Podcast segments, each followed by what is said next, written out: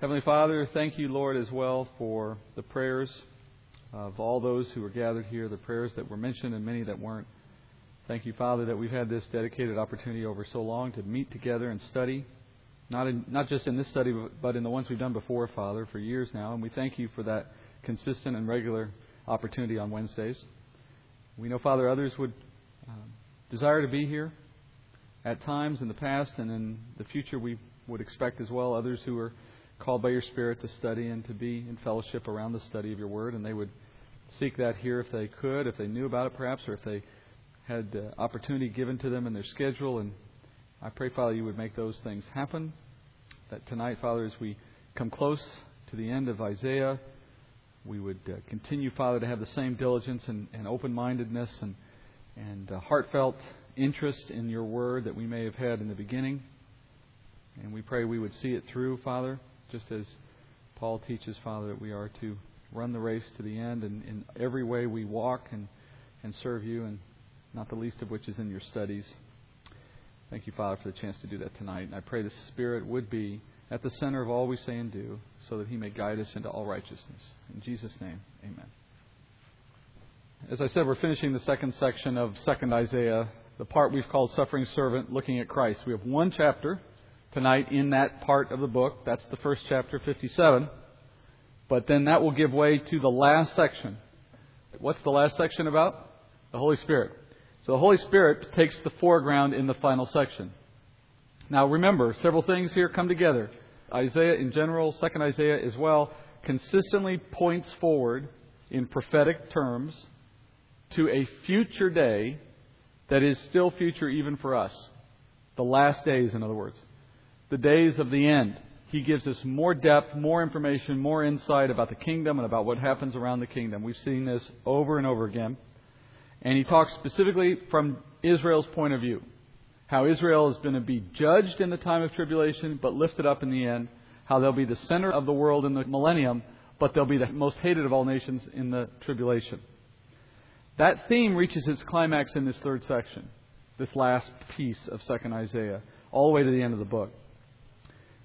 There is an outline to 2nd Isaiah, to what we've been looking at this whole time, these three parts the Father, the Son, now the Spirit. There's an outline. Remember where the outline came from? It's from Isaiah 40, verse 2, when we started 2nd Isaiah in chapter 40. And I'll just read you the verse. Speak kindly to Jerusalem, call out to her, and here's what she was to be told that her warfare has ended that her iniquity has been removed. She has received of the Lord's hands double of all for all her sins. The three things that Isaiah was going to teach in 2nd Isaiah was the warfare had ended, that her iniquity had been removed, and she had received of the Lord's hand double for all her sins. Remember that first night in 2nd Isaiah, I had that big thing on the board where I broke down the various ways you can divide up 2nd Isaiah Father, Son, Holy Spirit. These are three other ways. Warfare is ended, iniquity removed, paying back double. We studied how the Father was the one who brought warfare against Israel for her disobedience, and that warfare will end at some future date. That's the Father's piece. The middle one, the one that is the Son, the iniquity being removed, you see how those work together, right? That's the role of the Son, to remove iniquity. The last piece is receiving double of the Lord's hand for all her sins. That's the Holy Spirit piece. When I tell you that the theme of the Holy Spirit's piece is receiving double for her sins, Israel receiving double for her sins, how do you connect that to the Holy Spirit? Well, first, you know that that refers to tribulation, or we, we should know that that refers to tribulation. The period of tribulation, seven year period on earth, is a time that God designates to come upon the world because of Israel. Now, it's obviously going to affect a lot more people than just Israel. That's a given. But it is because of Israel that that period of time exists. We hear that back in Daniel, for example, when he describes the sevens that are going to come, across, uh, come against Israel, and so on. So there is a there is a intent for this period of time that is focused on Israel, but it consumes the whole world.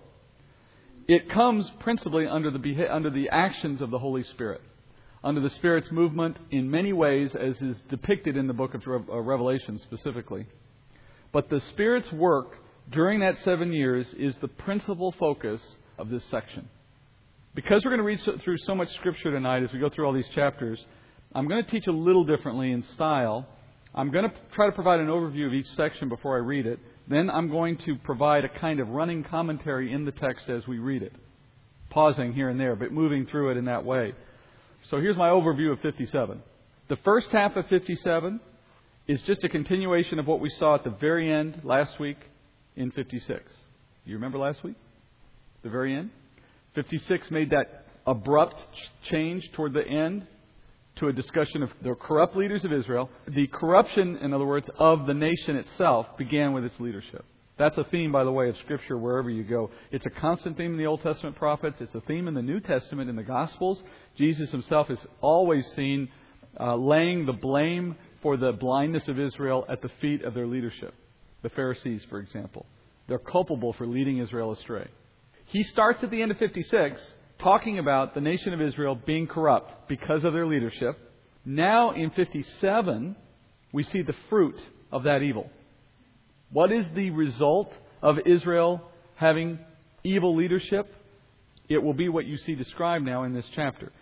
And the chapter is framed by an opening and a closing that are both very intriguing. Verse 1 The righteous man perishes, and no man takes it to heart.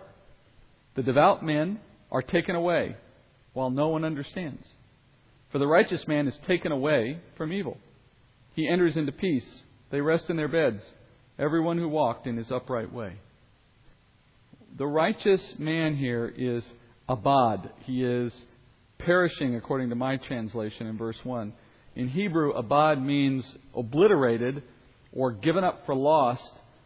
Another way to think of it is one minute they're there, one minute they're gone. Obliterated. Why are righteous people being obliterated? Why are righteous people taken away? What answer would we have for that? The rapture. This is an Old Testament reference, a fleeting one, somewhat ambiguous. You wouldn't know it if you weren't already familiar with the concept of rapture, of course.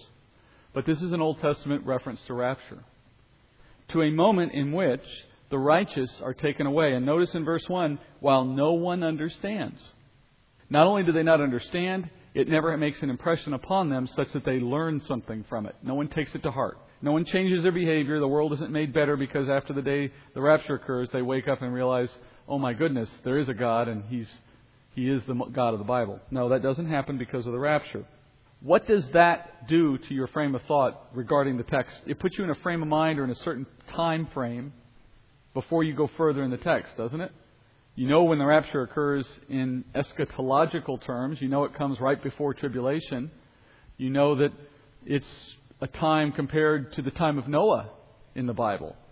People are eating and drinking and given in marriage and, and being married, and then suddenly destruction comes upon them like a thief in the night, like the days of Noah. So we know the rapture is itself a greater fulfillment of what is pictured by God's taking of Noah and his family and putting them in the ark for seven days before the coming of the water. They were being taken away from evil. They were being separated out, and no one understood. So the picture that's building, even in just those opening verses, is of a timeline similar to what we know has happened in the past and to what we know is coming, when there will be a, a time God moves the righteous out of the way so that he can begin to bring judgment upon the rest of the earth. So that sets our mind to a certain point in time where you know you're thinking tribulation as you read the rest of the text. Verse 3 But come here, you sons of a sorceress, offspring of an adulterer and a prostitute. He's speaking here of Israel as offspring of an adulterous history. Adultery in the Bible is in spiritual terms, is cheating on your covenant with God. Cheating on God is adultery in spiritual terms. So he calls Israel the offspring of adultery, meaning a nation of people who are the offspring of their history as a, as a nation of adultery with God. Verse 4 Against whom do you jest? Against whom do you open, your wide, open wide your mouth and stick out your tongue? Are you not children of rebellion, offspring of deceit? he pictures the nation of Israel as sticking their tongue out at God in rebellion. Verse 5 Who inflame yourselves among the oaks, under every luxuriant tree, who slaughter the children in the ravines, under the clefts of the crags. He's referencing here their worship of false gods with an inflamed passion, lust, in other words. And he makes mention, of course, of the fact that they slaughtered their own children in child sacrifice as a part of these uh, ancient ritual, uh, rituals of, of pagan sacrifice. Then he goes on, 6. Among the smooth stones of the ravine is your portion. They are, they are your lot. Even to them you have poured out a drink offering. You have made a grain offering. Shall I relent concerning these things? Upon a high and lofty mountain you have made your bed. You also went up there to offer sacrifice, referring again here to their worship of false temples and altars and so on. Verse 8 Behind the door and the doorpost you have set up your sign. Indeed, far removed from me, you have uncovered yourself and have gone up and made your bed wide. You have made an agreement for yourself with them. You have loved their bed. You have looked on their manhood. You have journeyed to the king with oil and increased your perfumes. You have sent your envoys a great distance and made them go down to Sheol. In verse 8, God mentions the doorpost. That's a reference back to Deuteronomy 6 9, if you know the law, where he has commanded the, the Jews to be mindful of his law by posting the words of the law on the doorposts of their homes as a reminder. And he makes a fleeting reference to that by saying, What you've been posting on your door frames are symbols to false gods, instead of using that doorpost to put my law as I expected. That's what he's implying here when he says you've set up your sign, not my sign, your sign, on the door and on the doorposts. And then he uses references to prostitution, sleeping around. A wide bed is a reference to someone who lets anyone in to their bed, so to speak. Pagan worship did often involve prostitution, literally, but the symbology is really the point here. You're sleeping around on me as an unfaithful wife in spiritual terms. That's the history of the nation of Israel. Verse 9, he says, You journeyed to the king. The word king there in Hebrew is Molech, which is the king, the pagan god of the Ammonites. And as a result of what they do, they've sent their own envoys to Sheol.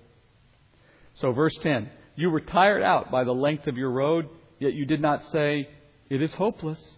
You found renewed strength. Therefore, you did not faint. So, no matter how long they pursued this false path of pagan worship, of idolatry, they never seemed to tire of their own rebellion. And as a result, they kept finding renewed strength in their disobedience, in their desire. So, at the outset of this chapter, we talked about the rapture for the saints that begins the time of tribulation. It doesn't necessarily begin it in the sense that tribulation starts because of the rapture. We just know that biblically speaking, the rapture precedes the time of judgment. We don't know that they're necessarily on the same day. There could be a period of time between them. The Bible isn't specific on that. We just know the order.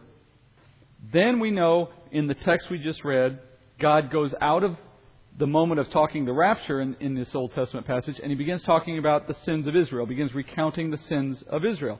Now, the next chapter we're going to talk about begins a section where God, we already know, is going to describe how Israel receives double for her sins. That's what's coming in chapter 58. They're going to receive a double payment, we're told. That's quite a payment. For what you just saw me read in chapter 57, those sins, God says, Should I relent when you're treating me this way? The obvious answer is no, I'm not going to relent. That sets up chapter 58 because what he's going to now describe is what he's prepared to do in chapter 58 and beyond as payment, double payment. The tribulation, in other words. Verse 11 Of whom were you worried and fearful when you lied and did not remember me, nor give me a thought? Was I not silent, even for a long time, so you do not fear me? How long has God been silent with the nation of Israel? Since Christ. Christ is the only way in which he speaks to the world now, and they've ignored Christ, so they've had no revelation. They've had no new knowledge. They've had no prophet. They've had nothing that they could turn to as a nation to say God is still with them or speaking to them. Think about how an Orthodox Jew must feel looking back to the last prophet they recognize, which is Malachi. So 2,400 years or so since the last prophet ever spoke to Israel, now you understand better why so many in the Jewish culture have gone away from orthodoxy and become just secular. It's as if the religion that they've been taught is nothing but an ancient myth, for it has no contemporary impact for them. There's nothing to point to recently. All we can point to in their mind is the Moses of thousands of years ago, or the David or the Solomon. If those things were ever true, they obviously don't happen anymore. That's their point of view. And so there is this time of silence that it appears from what Isaiah writes that God has said will be by his design. He was silent for a time, and they do not fear him anymore. Verse 12 I will declare your righteousness and your deeds, but they will not profit you. This is a sarcastic statement, so you have to read it that way. You should read the word righteousness in quotes. Since Israel's deeds we know are anything but righteous, but they believe them to be. Which element of Judaism would argue that they have righteous deeds today and should profit by them? And would expect God, for that matter, to account them? Orthodox Jews, those who still try to keep the law. For that group, he's saying, I will declare your righteous deeds, but they will not profit you. Verse 13 When you cry out, let your collection of idols deliver you. But the wind will carry all of them up, and a breath will take them away, and he who takes refuge in me will inherit the land and will possess my holy mountain. So the nation, he says, will cry out. He lets them turn to the idols that they have, but those idols are going to be swept away. And in verse 14, it will be said, Build up, build up, prepare the way, remove every obstacle out of the way of my people he's alluding here in the verses I read, 13 and 14, he's alluding to what he's prepared to do when he comes out of his silence and begins again to speak to the nation of Israel. He doesn't come speaking kind words. When he first shows up, he will cause them to cry out in a way that they will see the folly of all their idol worship. And idol worship today, remember, takes different forms. You don't have to look for someone with a little altar in their house with little stick figures, right? Their idol is something they turn to in defense of their own righteousness. And if they turn to it, it's an idol. And in some cases, you're talking about the Orthodox Jews today turning to their own law in that sense. In the sense of an idol, in the way that they turn to it for their own righteousness. And then he says, look at verse 14. He says, It will be said, build up, build up, prepare the way, remove every obstacle out of the way. Does that sound familiar? Reminiscent of something. John the Baptist, doesn't it? It will be said in the same time frame that they are crying out it will be said these words. That is a time that apparent, that we know is tribulation. We've already covered that. This is all said in that time frame. Look at the words of Malachi 4 5. God says to Malachi, Behold, I am going to send you Elijah the prophet before the coming of the great and terrible day of the Lord. He will restore the hearts of the fathers to their children, and the hearts of the children to their fathers, so that they will not come and smite the land with a curse, so that I will not come and smite the land with a curse. Building on that, in Luke, we know that we hear this described. Luke 1:17. It is he who will go as a forerunner before him, that's John the Baptist before Christ, in the spirit and in the power of Elijah, to turn the hearts of the fathers back to the children, and the disobedient to the attitude of the righteous, so as to make ready a people prepared for the Lord. We know John the Baptist came in preparation for Christ's first coming, but we're told here he did it in the power and in the spirit of Elijah. Those words, in the power of or in the spirit of, is intended to differentiate him from Elijah. He himself says in John's Gospel, I am not Elijah. He never claimed to be. We're told in Malachi it will be Elijah who comes before the great and terrible day of the Lord. The great and terrible day of the Lord is not the time of Christ's first coming. It is the time immediately before Christ's second coming. So there is an Elijah, the true Elijah, yet still to come back before that time of Christ's return. He will come to do the same thing that John the Baptist did in a lesser way before Christ's first coming. If you think of it in typology, John the Baptist is a type of Elijah, just as Christ's first coming is a type of his second coming. One is lesser in degree than the other for its ultimate purpose. John the Baptist turned a certain amount of people to Christ in the first coming, not everybody. Elijah will call the whole world to Christ in his second coming. One way or the other, they'll all come to know him. When Christ came the first time, he came to, to bring the gospel, not to judge. Second time he comes, he comes to judge and put all things under subjection. So there is a, a lesser to greater relationship between the two. When I see this reference in, in Isaiah now, Isaiah 57:14, I believe what you're seeing is Isaiah alluding to the time of tribulation to be the time when we know there will be this thing being said build up, build up, prepare the way, remove every obstacle out of the way of my people. It seems reminiscent of the call that Elijah himself is said to have, making straight paths for the Lord, making crooked paths straight. And if that's true, then we're seeing Isaiah speaking of how Elijah will be the one saying these things in that day. So, tribulation, having begun, the rapture having happened already, Israel at the height of its apostasy, with a strong orthodox element that has emerged. We know that from other texts of Scripture, they will have their temple back in, in place again on the Mount. So we know they'll be actively engaged for the first time in 2,000 plus years in temple worship again. Active Orthodox Judaism, and yet it's all false. It's not worshiping the Messiah. They don't know him yet. And in 14, we have a voice calling people to prepare for the way of the Lord. Prepare my people, he says. That seems to fit with all that we've seen elsewhere in Scripture. Verse 15 For thus says the high and exalted one who lives forever and whose name is holy I dwell on a high and holy place, and also with the contrite and lowly of spirit, in order to revive the spirit of the lowly and to revive the heart of the contrite. For I will not contend forever, nor will I always be angry, for the spirit would grow faint before me, and the breath of those whom I've made. So Christ is now seen in verse 15 dwelling on high for the sake of those who are contrite in heart. That fits in this timeline. It returns our focus to Christ again, which we would expect. This is the last chapter of the suffering servant piece. So you would expect him, him to be present in the text somewhere because it's about Christ in this section. So here he is coming out in the text again. He will be on earth, so we know this is speaking of how he comes back to rule. So this puts us at the end of tribulation. So if I were to take the events of this chapter up to this point, up to verse 15, and I were to put them on a timeline, they all go perfectly in sequence. Rapture, the beginning of, of Israel now uh, in, in evil orthodoxy. Evil meaning it's, un, it's not true faith in the living Messiah, it's a kind of false faith. You see references to tribulation and, and, suffering. You see references to God bringing judgment. You see references to an Elijah of sorts. It all lines out. And at the very end of that timeline, you have Christ ruling. It's a nice, pretty picture synced up. But look at verse 16. For I will not contend forever, nor will I always be angry, for the Spirit would grow faint before me. What does that sound like? Does that ring a bell? Somewhere else in Scripture you may have heard, For I will not contend forever. Maybe Genesis chapter 6. I will not strive forever with man's spirit. That's a reference to the fact that in that day he says, I can't live with this sin unchecked forever. Striving is a, is a, a sense of contending. God doesn't contend with anybody, right? He allows contention only because he chooses not to act against it. So he says, I'm not going to allow that forever, and he takes action in Noah. Here you see him saying something similar again.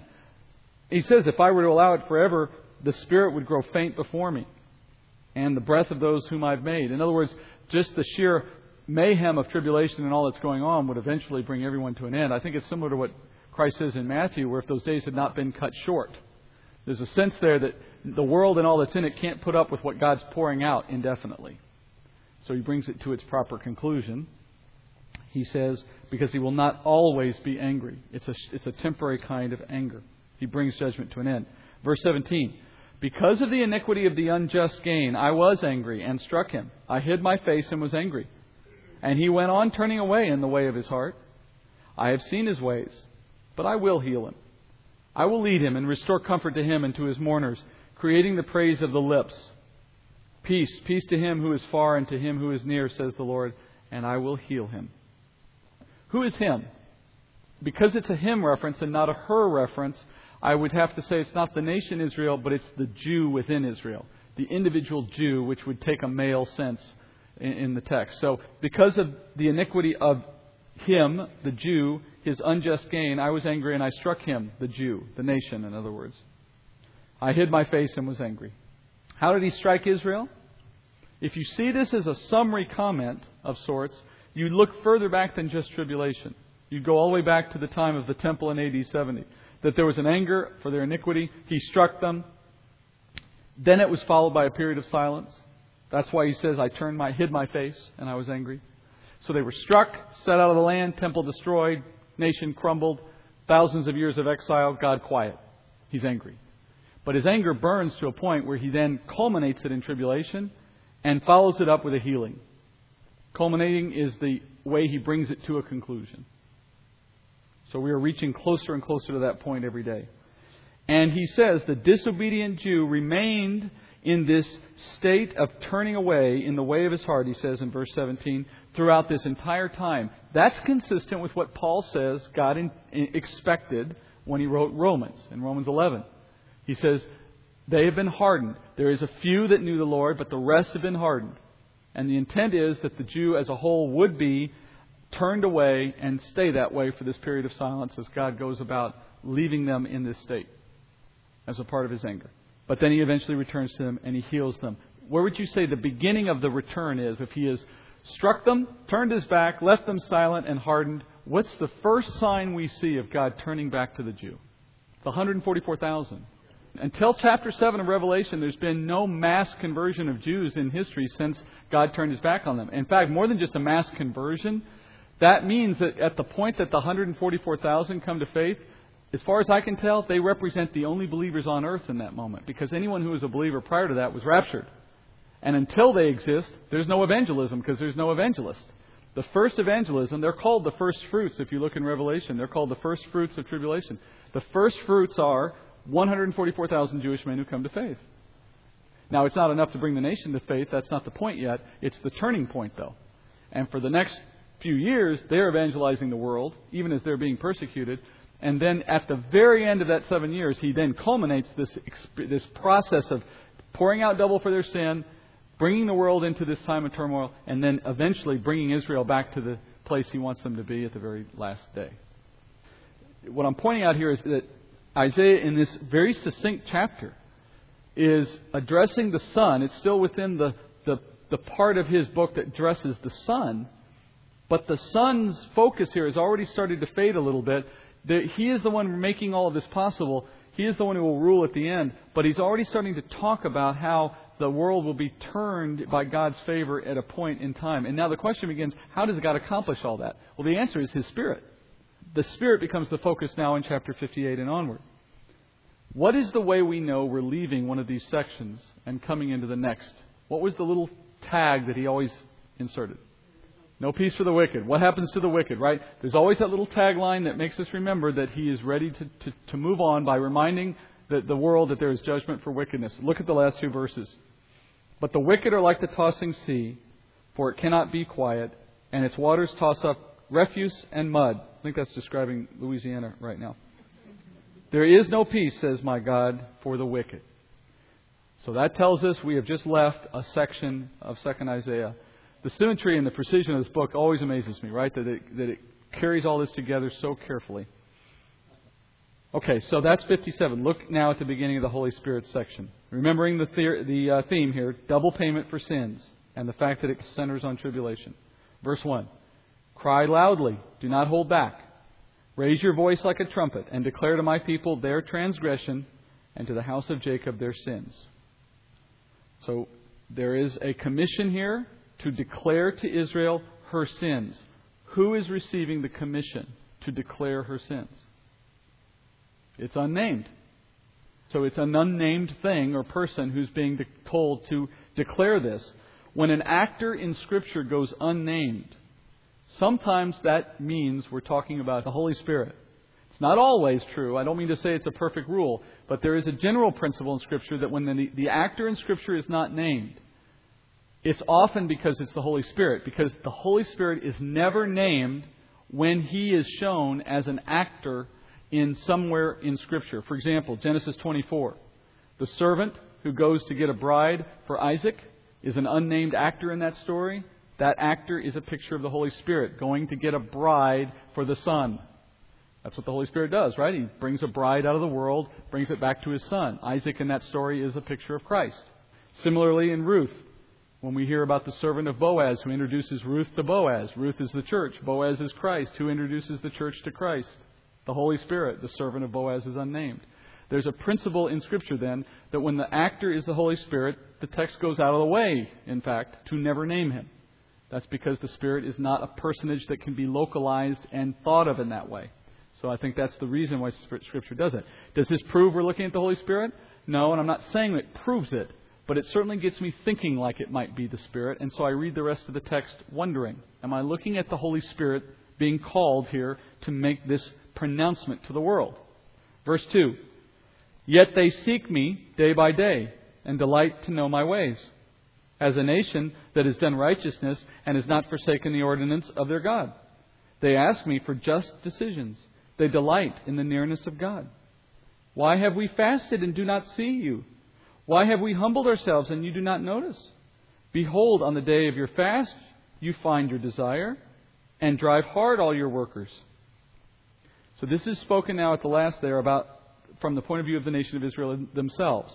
Remember, Orthodox Judaism rises again in tribulation. Hard for us to really imagine that right now. You don't think of Jews as being super orthodox. If they are, they got the hats and the beards and they're weird. They're, I mean, even, even to us, they represent sort of a fringe element. Never mind to Jews themselves, they see that again as a fringe. In the last days of tribulation, that fringe becomes the dominant expression of Judaism in the world. If you're not willing to be orthodox and stand out and go to the temple and do those things, who do you eventually become in the last days? 666, right? You take the mark of the beast. You fade into the woodwork with the rest of the world that doesn't believe.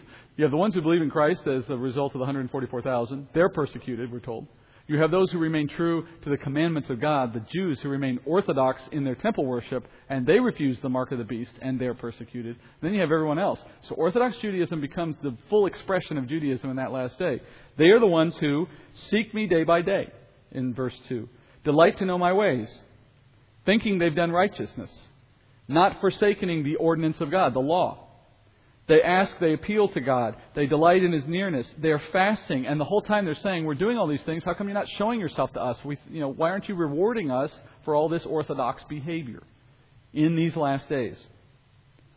Verse 4, God answers them Behold, you fast for contention and strife, and to strike with a wicked fist. You do not fast like you do today to make your voice heard on high. Is it a fast like this which I chose? A day for a man to humble himself? Is it for bowing one's head like a reed and for spreading out sackcloth and ashes as a bed? Will you call this a fast, even an acceptable day to the Lord? Now look at some of the things he takes offense with sackcloth, ashes, bowing one's head like a reed. How do reeds bow? You ever seen like a cattail really weighed down with water? So think of a super exaggerated bow repeatedly, Think of all the sackcloth and ashes. What is all that a sign of? Or what does that really picture in your mind?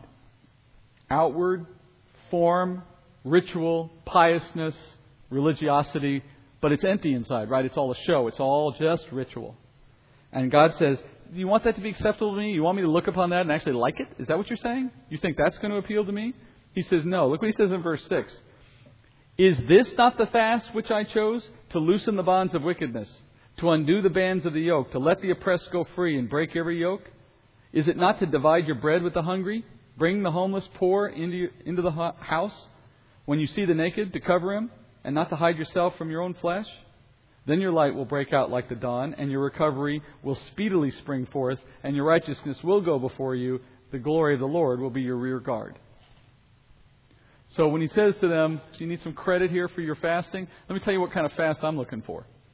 I want you to fast from evil. I want you to fast from selfishness and self centeredness. I want you to fast from all the ways in which you offend me. In other words, fasting as a rule is not about how you deprive your body of things you enjoy. It's a self discipline effort which ultimately should arrive at a obedient walk in all ways, not just that you you know, take upon yourself this ritual for a while and expect to get rewarded for it.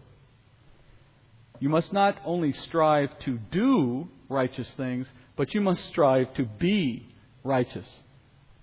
And he describes what is effectively true worship. This is in the same vein as James when he says true worship or true religion is to go to visit orphans and widows and the like. He's not saying those are works of righteousness which make you righteous. He's saying those are the true works of somebody who has a selfless interest in serving God. Because to go after widows and orphans gives you nothing of a return. They can never pay you back. They can never help you. There's nothing in it for you if that's the way you spend your time. Verse 9 Then you will call, and the Lord will answer. You will cry, and he will say, Here I am. If you remove the yoke from your midst, the pointing of the finger and speaking wickedness, and if you give yourself to the hungry and satisfy the desires of the afflicted, then your light will rise in darkness, and your gloom will become like midday. And the Lord will continually guide you, and satisfy your desire in scorched places, and give strength to your bones, and you will be like a watered garden, and like a spring of water whose waters do not fail. Those from among you who will rebuild those from among you will rebuild the ancient ruins. You will rise up the ancient foundations, and you will be called the repairer of the breach, the restorer of the streets in which to dwell. If because of the Sabbath you turn your foot from doing your own pleasure on my holy day, and call the Sabbath a delight, the holy day of the Lord honorable, and honor it, detesting from your own ways, from seeking your own pleasure and speaking your own word, then you will take delight in the Lord. And I will make you ride on the heights of the earth, and I will feed you with the heritage of Jacob your father, for the mouth of the Lord has spoken. So, those who are humble in the way that Lord describes here and call upon the name of the Lord, they will see his pleasure. We know this refers to the time of the kingdom by some of the details that are in this text. Like verse 12, they rebuild the ancient ruins. That's the temple of the millennial reign. They restore the streets of the city. That's Jerusalem in the millennial kingdom. And to Israel, God says, keep the Sabbath in a true way. Think of the fasting example a minute ago. They were fasting like crazy, but it didn't mean anything to God because it wasn't the true form of fasting, which is a heartfelt response to God, not a physical act. Similarly, for him here to say, keep my Sabbath, delight in the holy day, don't turn, says here, turn your foot away, meaning don't trample holy ground by desecrating it.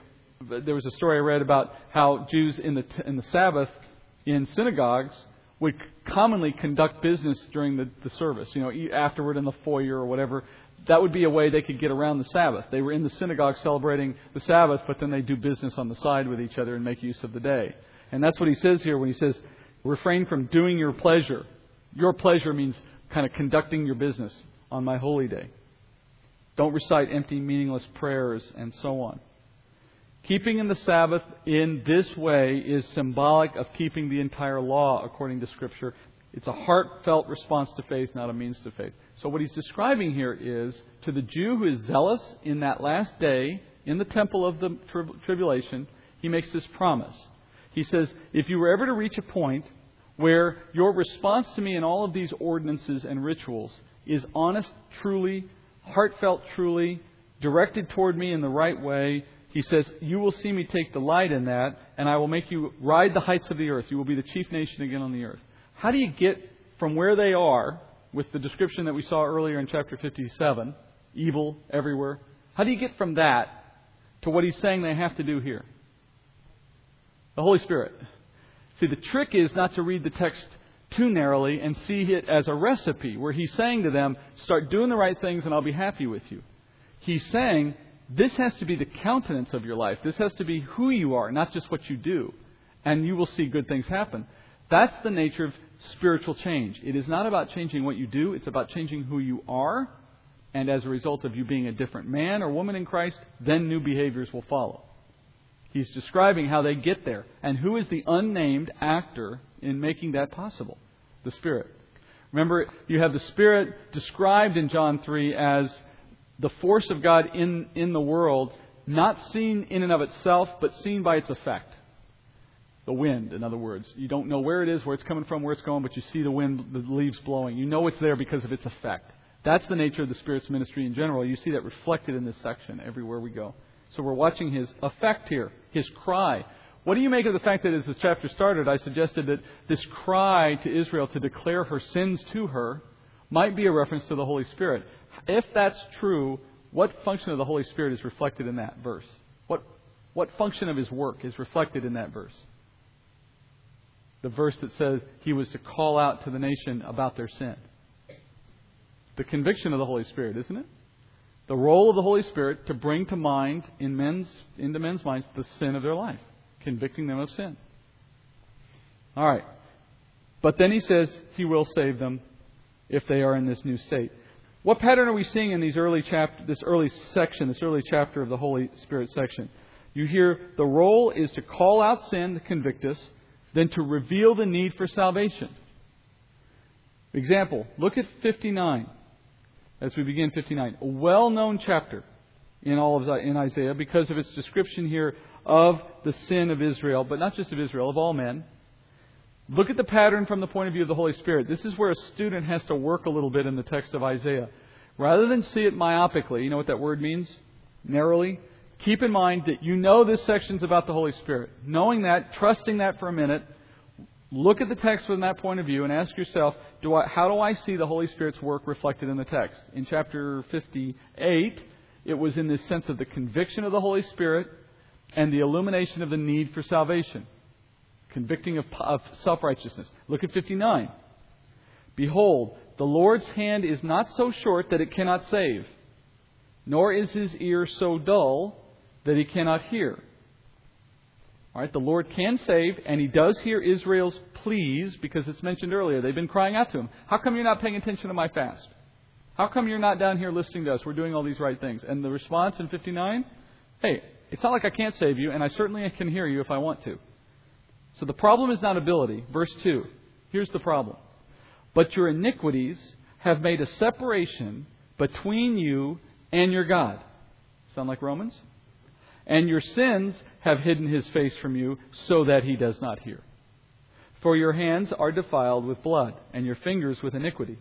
Your lips have spoken falsehood, your tongue mutters wickedness. No one sues righteously, and no one pleads honestly. They trust in confusion and speak lies. They conceive mischief and bring forth iniquity. They hatch adders' eggs and weave the spider's web. He who eats of their eggs dies, and from that which is crushed a snake breaks forth. Their webs will not become clothing, nor will they cover themselves with their works. Isn't that a great picture in verse 56? It's in the same way, who's the one who, oh, what tangle web? Is that Shakespeare? Oh, what tangle web we weave? That's what he's saying here. Their evil are, is like a web that catches them, and then he takes the metaphor and he moves it and he says, and they can't expect to cover themselves. Think even an Adam in the garden. Their embarrassment over their sin, they want to cover themselves. If it were possible, they want to cover their sin. He's saying they can't take and turn this work of theirs in verse 6. They can't cover themselves with these works as if they could make that web they've weaved, whatever, in, into a clothing. He's throwing the metaphors back and forth here to create this wonderful picture of people who, in their sinful work, are like hatching snake eggs. Now you've got a bigger problem. It's like the, the problems you create in your sin just multiply and then take off on their own, and you can't even stamp them out. Like trying to kill the snakes that you're creating by your sin. That's one image. They weave a spider's web. That's the Shakespeare image. He who eats of their eggs dies, and from that which is crushed, a snake breaks forth. So at the moment they try to crush their own mistakes, they only end up with another snake. Their webs will not become clothing. They can't hide themselves with their works. Their works are works of iniquity, he says in verse 6, and an act of violence in their hands. This is why Isaiah has such a reputation for being a master of the, of the language he's, he's taught in. Verse 7 Their feet run to evil, and they hasten to shed innocent blood. Their thoughts are thoughts of iniquity. Devastation and destruction are in their highways.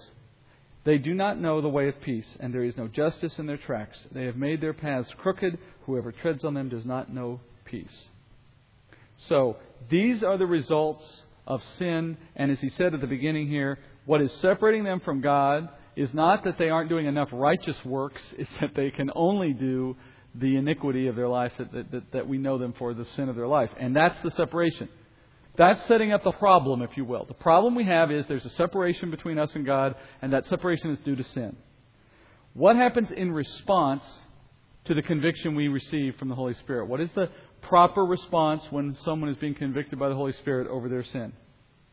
Thinking 2 Corinthians 7:10, for the sorrow that is according to the will of God produces a repentance without regret, leading to salvation but the sorrow of the world produces death. You have to feel sorry, not in the sense of, oh, I'm sorry I did that, but sorrow in the sense of a, a recognition of just how sinful you are before God. In order to be repentant about it and sufficiently uh, aware of the need for salvation that you would turn to it. The Holy Spirit produces that whole process in our hearts. The sorrow that leads through a repentance to process into salvation is the will of God. When it's sorrow just because I'm sorry I got caught, I'm sorry I made my marriage a wreck, I'm sorry I've had all these problems and consequences, that's worldly sorrow. It leads to death because, really, if you think of it this way, it leads to death because it doesn't lead to salvation. Because it can't produce salvation, it must always lead you to death, eternal death. So now, we see something interesting in the text. Up till verse 8, what is the pronominal subject? It's third person, right? Speaking of Israel, but generally you can include all men in this, right? Israel's not unique. But it's the pronominal subject is Israel. Verse 9. Therefore, justice is far from us. and righteousness does not overtake us. We hope for light, but behold darkness. For brightness, but we walk in gloom. We grope along the wall like blind men. We grope like those who have no eyes. We stumble at midday as in the twilight. Among those who are vigorous, we are like dead men. All of us growl like bears and moan sadly like doves. We hope for justice, but there is none. For salvation, but it is far from us. For our transgressions are multiplied before you, and our sins testify against us. For our transgressions are with us, and we know our iniquities transgressing and denying the Lord and turning away from our God, speaking oppression and revolt, conceiving in and uttering from the heart lying words. So now, who's speaking? God talked about somebody in the first part of the chapter. Now, who's speaking in this last part? Who is we? It's a plural, first of all, so it can't be Isaiah. Who in tribulation is saying this? It's still the Jewish people talking here about the Spirit's work for Israel in the time of tribulation. That's the whole point of this last section. So now, what does God do in response to the one who confesses his sin when under the influence of the Holy Spirit? We are like blind men. We are turned from God. We need salvation, but it is far from us. What is God's response according to Scripture? Look in verse 14. Justice is turned back, and righteousness stands far away, for truth has stumbled in the street, and uprightness cannot enter. Yes, truth is lacking, and he who turns aside from evil makes himself a prey. Now the Lord saw, and it was displeasing in his sight that there was no justice, and he saw that there was no man, and was astonished that there was no one to intercede. Then his own arm brought salvation to him, and his righteousness upheld him. He put on righteousness like a breastplate and a helmet of salvation on his head. And he put on garments of vengeance for clothing, and wrapped himself with zeal as a mantle. According to their deeds, so he will repay. Wrath to his adversaries, recompense to his enemies. To the coastlands he will make recompense. So they will fear the name of the Lord from the west, and his glory from the rising of the sun, for he will come like a rushing stream which the wind of the Lord drives.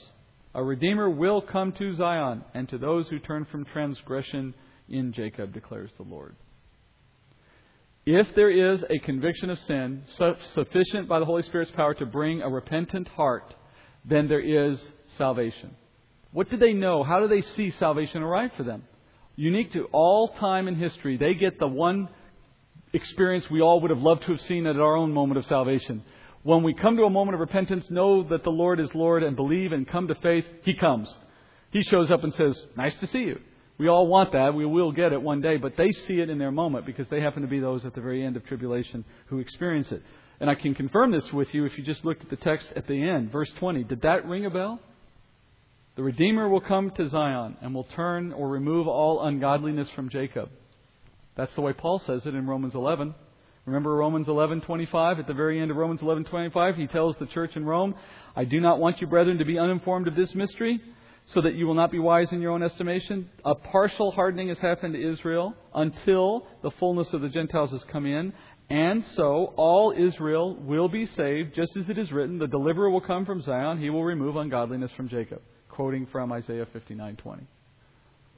Paul in other words says, I want you to understand that there is a plan in which the nation of Israel as a whole is saved in some future day. All of them in that day. And he's referring back to this one verse. Remember, when a New Testament author quotes an Old Testament verse, he invokes the entire context naturally. He expects you to bring the entire context of that verse to bear on his point. So, what was his point? Israel has not been forsaken. God will come to their rescue one day. He chooses to bring this verse as his proof verse. So I look at the context of 59, and what do I see in 59? This big picture of the Spirit coming to Israel, causing them to be convicted, bringing them to repentance, and then Christ's return to save them as a result. The, the, the Zechariah 12, verse 10 moment that we've talked about here several times. When he says in verse 10 of chapter 12, Zechariah, I will pour out on the house of David and on the inhabitants of Jerusalem the Spirit of grace and supplication, so that they will look on me whom they have pierced, and they will mourn for him as one mourns for an only son, and they will weep bitterly over him like the bitter weeping over a firstborn. That bitter weeping is the, the sorrow that accompanies the repentance that leads to salvation. And that's what he's describing in Zechariah. That's what we see happening here in Isaiah 59. Then in 59:21, as for me, this is my covenant with them, says the Lord. My spirit which is upon them is upon you, and my words which I have put in your mouth shall not depart from your mouth, nor from the mouth of your offspring, nor from the mouth of your offspring's offspring, says the Lord, from now and forever. And as we've seen before, this now is the thing Isaiah always talks about anytime the redemption of Israel is brought up in the moment, and that is that they will have a covenant, be in the Lord permanently in this covenant. Now, there's a, there's a reference at the end of 21 I'm going to delay talking about until we get to another reference on the same point later in the book. And that is at the very end of 21 where it says, My words will not depart from your mouth, nor from the mouth of your offspring, nor from the mouth of your offspring's offspring. Well, if these are the Jews of the last moment of tribulation, those references beg a question about, well, are they going to be having babies? There's another point later in, in the rest of Isaiah that talks about it. We'll deal with it there. It comes up again in, in more fully in, in a later point. So now look at the launch he makes into the kingdom discussion. This is a natural transition. He's talking about the kingdom because he just described Christ's return. Chapter 60, verse 1. Arise, shine, for your light has come, and the glory of the Lord has risen upon you. For behold, darkness will cover the earth and deep darkness the peoples. But the Lord will rise upon you, and his glory will appear upon you. Nations will come to your light, and kings to the brightness of your glory. Lift up your eyes round about and see. They all gather together. They come to you. Your sons will come from afar, and your daughters will be carried in their arms. Then you will see and be radiant, and your heart will thrill and rejoice, because the abundance of the sea will be turned to you, and the wealth of the nations will come to you. A multitude of camels will cover you, the young camels of Midian and Ephah. All those from Sheba will come. They will bring gold and frankincense and will bring and will bear good news of the praises of the Lord. All the flocks of Kedar will be gathered together to you. The rams of Nebaioth, Nebaioth, I think I said that right. Nebaioth will minister to you. They will go up from acceptance on my altar and shall glorify my glorious house. Who are these who fly like a cloud and like the doves to their lattices? Surely the coastlands will wait for me, and the ships of Tarshish will come first to bring your sons from afar, their silver and their gold with them, for the name of the Lord your God and for the Holy One of Israel, because he has glorified you. So this kingdom will be structured with Israel at the center of the world, Christ ruling. All the Gentile nations of the earth exist to serve Israel and come streaming to it. Classic kingdom picture. Verses 10 through 22. Foreigners will build up your walls, and their kings will minister to you. For in my wrath I struck you, and in my favor I have had compassion on you. Your gates will be open continually. They will not be closed day or night, so that men may bring to you the wealth of the nations with their king, kings led in procession. For the nation and the kingdom which will not serve you will perish, and nations will be utterly ruined. The glory of Lebanon will come to you, the juniper, the box tree, and the cypress together, to beautify the place of my sanctuary, and I shall make the place of my feet glorious. The sons of those who afflicted you will come bowing to you, and all those who despised you will bow themselves at the soles of your feet. And they will call you the city of the Lord, the Zion of the Holy One of Israel. Whereas you have been forsaken and hated, with no one passing through, I will make you an everlasting pride, a joy from generation to generation. You will also suck the milk of nations and suck the breasts of kings. Then you will know that I, the Lord, am your Savior and your Redeemer, the mighty one of Jacob. Instead of bronze, I will bring gold. And instead of iron, I will bring silver. And instead of wood, bronze. Instead of stones, iron. And I will make peace your administrators and righteousness your overseers. Violence will not be heard again in your land, nor devastation or destruction within your borders, but you will call your walls salvation and your gates praise. No longer will you have the sun for light by day, nor for brightness will the moon give you light, but you will have the Lord for an everlasting light and your glory for the for and your God for your glory. Your sun will no longer set, nor will your moon wane, for you will have the Lord for an everlasting light, and the days of your mourning will be over. Then all the people will be righteous. They will possess the land forever. The branch of my planting, the work of my hands, that I may be glorified. The smallest one will become a clan, and the least one a mighty nation. I, the Lord, will hasten it in its time. So there is the picture of the kingdom, all these good things coming to Israel and even, I think, in some verses, an allusion to the new heavens and new earth that follow the kingdom because of the reference there to being no sun and no moon. Those are not true for the kingdom, they're true for the following state after the kingdom. Now, chapter 61, verse 1. The Spirit of the Lord God is upon me, because the Lord has anointed me to bring good news to the afflicted. He has sent me to bind up the brokenhearted, to proclaim liberty to captives and freedom to prisoners, to proclaim the favorable year of the Lord and the day of vengeance of our God, to comfort all who mourn. Quick pause. You remember where that's from elsewhere in Scripture? It's in the Gospel of Luke where Christ is starting his ministry following the baptism of John, and he goes into Nazareth and he does a teaching in the synagogue in Nazareth. This is where the famous you're never a prophet in your own hometown problem showed up. He goes to Nazareth to begin his ministry formally, he goes into the temple, I mean, sorry, into the synagogue, and that day they happened to be reading out of the scroll of Isaiah, and they happened to be reading the beginning of chapter 61. And as it happened, they invited this visiting rabbi to be the one to speak to them that day. So Jesus got up read the scroll, and sat down, and his only commentary this is his preaching. If only you were so lucky to get a preaching this short. His preaching was, Today in your hearing, this has been fulfilled. And he was done. Now, what's interesting about Luke, when he said this in Luke, is he didn't read all of chapter 61, verses 1 and 2. He read all of verse 1, and he read half of verse 2, and he stops. Because verse 2 includes a small piece that's only relevant for the second coming. He came in his first coming to declare the favorable year of the Lord, the Jubilee of the Lord, but he did not come in his first coming to have a day of vengeance for our God. So he does not read that part of the verse. He stops before he reads it. Now remember, in his day, they didn't have verse numbers to the words, so he could stop anywhere he wanted without causing anybody in their Bible to get a little anxious and wonder why he didn't finish. So chapter 61 begins there with the first coming it transitions at verse 2 into a second coming discussion and stays there. Look at verse 3. This is still talking about the one who comes under the Spirit's guidance. What does he do in verse 3? To grant those who mourn in Zion, giving them a garland instead of ashes, the oil of gladness instead of mourning, the mantle of praise instead of a spirit of fainting. So they will be called oaks of righteousness, the planting of the Lord, that he may be glorified. Then they will rebuild the ancient ruins. They will raise up the former devastations. They will repair the ruined cities, the desolation of many generations. Strangers will stand and pasture your flocks, and foreigners will be your farmers and your vine dressers. So that's some of the jobs we may have in the millennial. Taking care of Israel's flocks. But you will be, that's no commentary, I'm just mentioning it in case you want to know. But you will be called the priests of the Lord. That's Israel. You will be called the priests of the Lord. You will be spoken of as ministers of our God. You will eat the wealth of nations, and in their riches you will boast. Instead of your shame, you will have a double portion. Instead of humiliation, they will shout for joy over their portion. Therefore, they will possess a double portion in their land. Everlasting joy will be theirs. For I, the Lord, love justice. I hate robbery and the burnt offering. I will faithfully give them their recompense and make an everlasting covenant with them.